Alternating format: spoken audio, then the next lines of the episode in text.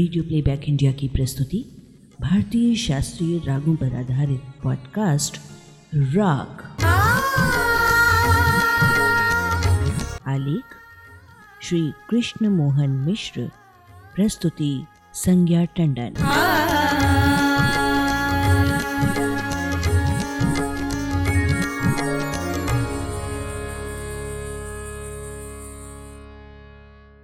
Radio playback India के साप्ताहिक स्तंभ राग के मंच पर जारी लघु श्रृंखला, दस थाट, दस राग और दस गीत की चौथी कड़ी में मैं आप सभी संगीत प्रेमियों का हार्दिक स्वागत करती हूँ, अभिनंदन करती हूँ। इस लघु श्रृंखला में हम आपसे भारतीय संगीत के रागों का वर्गीकरण करने में समर्थ मील अथवा थाट व्यवस्था पर चर्चा कर रहे हैं। पिछले अंकों में हम ये चर्चा कर चुके हैं कि वर्तमान में प्रचलित थाट पद्धति पंडित विष्णु नारायण भातखंडे द्वारा प्रवर्तित है। भातखंडे जी ने गंभीर अध्ययन के बाद ये निष्कर्ष निकाला कि तत्कालीन प्रचलित राग वर्गीकरण की जितनी भी पद्धतियाँ उत्तर भारतीय संगीत में प्रचार में आईं, उनके काल में अस्तित्व में थीं। उनके रागों के वर्गीकरण के नियम आज के रागों पर लागू नहीं हो सकते। गत कुछ शताब्दियों में सभी रागों में परिवर्तन एवं परिवर्धन हुए हैं, अतः उनके पुराने और नए स्वरूपों में कोई समानता नहीं है। भातखंडे जी ने तत्कालीन राग रागिणी प्रणाली का परित्याग किया और इसके स्थान पर जनक मेल और जन्य प्रणाली को राग वर्गीकरण की अधिक उचित प्रणाली माना। उन्हें इस वर्गीकरण का आधार न केवल दक्षिण में, बल्कि उत्तर में राग तरंगिणी, राग विबोध, हृदय कौतुक और हृदय प्रकाश जैसे ग्रंथों में मिला। इस थाट में प्रयोग किए जाने वाले स्वरों में ऋषभ और धैवत स्वर कोमल और शेष स्वर शुद्ध प्रयोग होते हैं। थाट भैरव का आश्रय राग भैरव ही है। ये संपूर्ण संपूर्ण जाति का राग है, अर्थात इसके आरोह और अवरोह में सात सात स्वरों का प्रयोग किया जाता है। राग भैरव में कोमल ऋषभ और कोमल धैवत का प्रयोग होता है और शेष सभी स्वर शुद्ध होते हैं। इस राग का वादी स्वर धैवत और संवादी स्वर ऋषभ होता है। इस राग के गायन वादन का समय प्रातः काल होता है। राग भैरव के स्वर समूह भक्ति रस का सृजन करने में समर्थ हैं।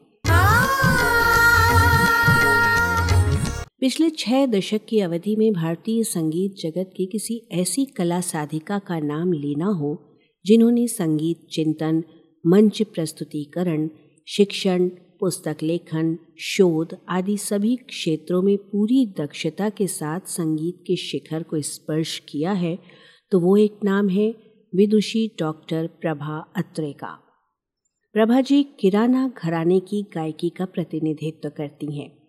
प्रभा जी का जन्म महाराष्ट्र के पुणे शहर में 13 सितंबर 1932 को हुआ था। उनकी माँ इंदिराबाई और पिता आबा साहब बालिकाओं को उच्च शिक्षा दिलाने के पक्षधर थे। पारिवारिक संस्कारों के कारण ही आगे चलकर प्रभा अत्रे ने पुणे विश्वविद्यालय से विज्ञान विषय के साथ स्नातक और यहीं से कानून में स्नातक की पढ़ाई की। इसके अलावा गंधर्व महाविद्यालय से संगीत, अलंकार, स्नातकोत्तर और फिर सरगम विषय पर शोध कर डॉक्टर की उपाधि से अलंकृत हुई।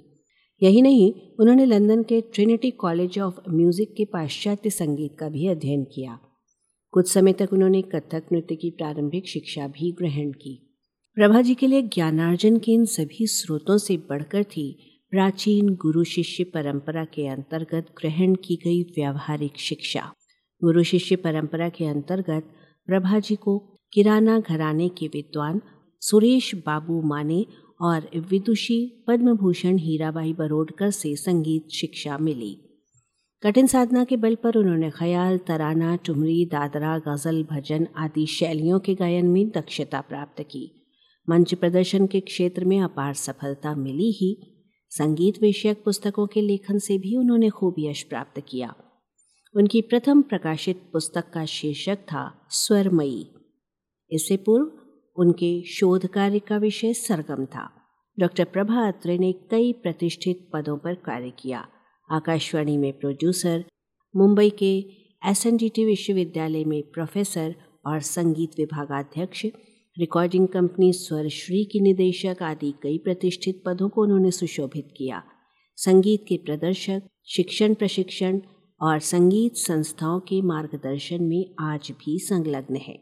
आइए प्रभा जी के स्वर में राग भैरव में निबद्ध एक रचना के कुछ अंश सुनते हैं, जो आदिदेव शिव की वंदना करती हुई एक मोहक रचना है।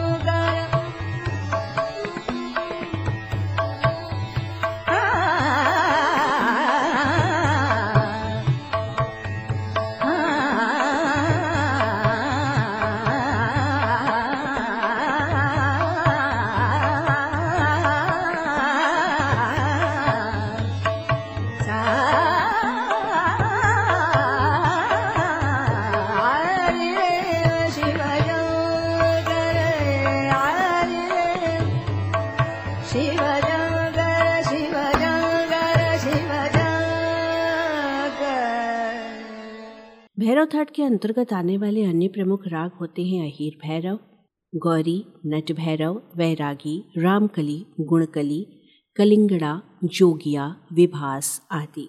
आज हम आपको राग जोगिया पर आधारित एक फिल्मी गीत के बारे में बताते हैं। राग जोगिया ऑर्डव शाडव जाति का राग है, अर्थात इसके आरोह में पाँच और अवरोह में छह स्वर प्रयोग किए जाते हैं। आरोह में गंधार और निषाद तथा अवरोह में गांधार वर्जित है। राग में कोमल ऋषभ और कोमल धैवत का प्रयोग किया जाता है। अन्य सभी शुद्ध स्वर प्रयोग होते हैं। इस राग का वादी स्वर मध्यम और संवादी स्वर षटज होता है। इस राग के गायन वादन का समय प्रातः काल होता है। राग जोगिया के स्वरों का सार्थक प्रयोग उन्नीस सौ बासठ में प्रदर्शित फ़िल्म संगीत सम्राट तानसेन के एक गीत में संगीतकार एस एन त्रिपाठी ने किया था। यह गीत वास्तव में शिव वंदना है। अनेक विद्वानों का मत है कि इसकी गीत और संगीत रचना स्वयं तानसेन ने की थी। फ़िल्म में ये गीत कमल बारोट और महेंद्र कपूर की आवाज़ में है। आप इस गीत का कुछ अंश सुनिए और मुझे इस अंक को विराम देने की अनुमति दीजिए। जय जय जय विश्वनाथ, जय जय हे शिव शंकर तुम्हारी जय हो। तुम्हारी जय हो, तुम्हारी जय हो। हे दया निधान गौरीनाथ चंद्र भाल अंग भस्म जाल माल मैरम सदा शरण तुम्हारी जय हो, तुम्हारी जय हो, तुम्हारी जय हे।